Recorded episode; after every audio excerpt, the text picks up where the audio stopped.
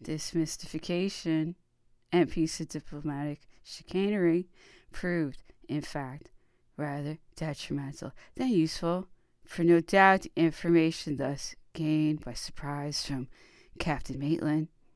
and his officers contributed to induce the Emperor to decide on surrendering himself to the English. This step had no other result than that of exciting the vigilance of the enemy,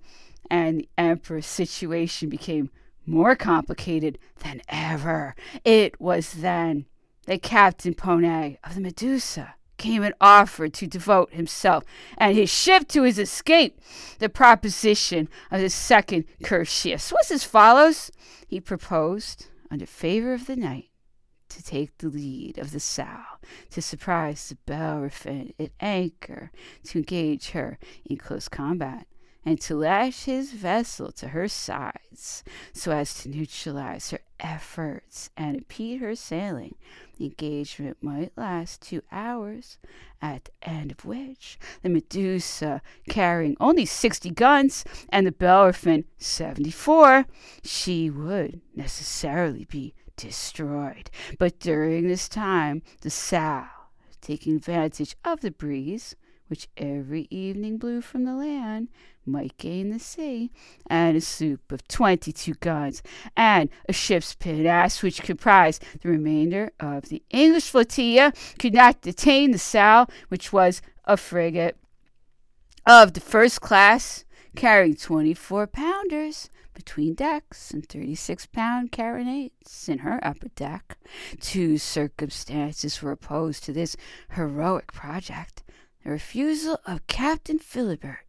of the Saale, and the repugnance of the Emperor to sacrifice the ship and her crew to his personal safety. The eleventh was passed amidst the number of schemes proposed and abandoned in a state of hesitation,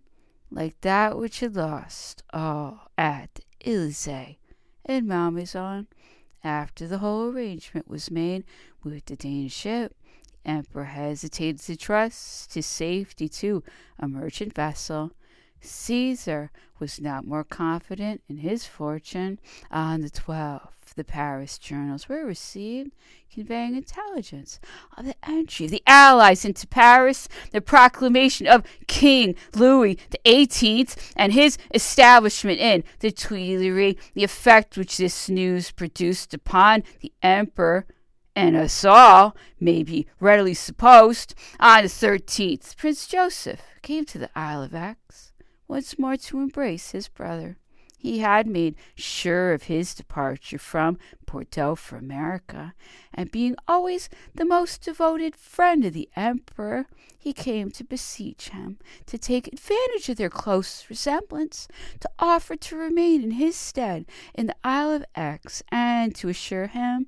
that his departure from Bordeaux and his voyage to America would meet with no obstacles whatever, because all his measures were well taken.